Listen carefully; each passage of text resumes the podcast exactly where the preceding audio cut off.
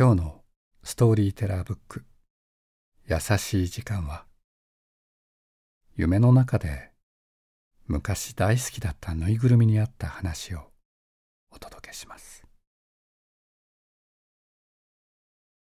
緑の恐竜。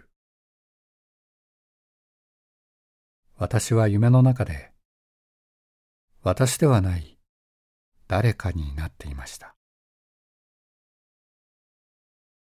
四方を高い壁に囲まれた広い空間にいてカーボーイハットをかぶりガチャガチャなる靴も履いています。私は靴を磨きながら満足そうにこの世界を見ています。磨き終わると仲間たちに声をかけ辺りを見回っています。私はここではリーダーのようです。ん？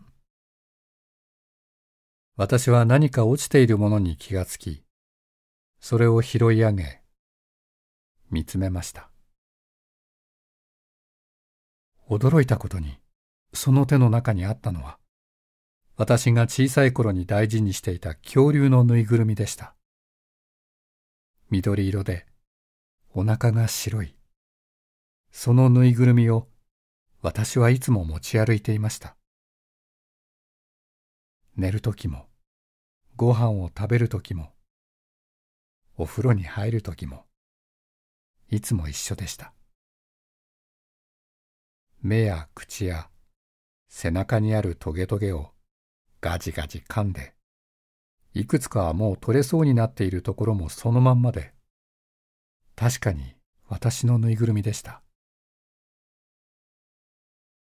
思議と笑みがこぼれ、懐かしさと、嬉しさと、今まで何で忘れていたんだろうという思いが心の中に浮かびました。私は、そのぬいぐるみを優しく、優しく、撫でていました。その時、緑の恐竜が笑ったような気がしたところで、夢は唐突に終わりました。起きてからもしばらく、私は夢のことを考えていました。大好きな恐竜のぬいぐるみを噛んでいた自分。傷つけたり壊したかったわけじゃないんでも、噛まずにはいられないほど、寂しかったのかな。あの夢のカーボーイ、どこかで見たことがあると思ったら、あいつか。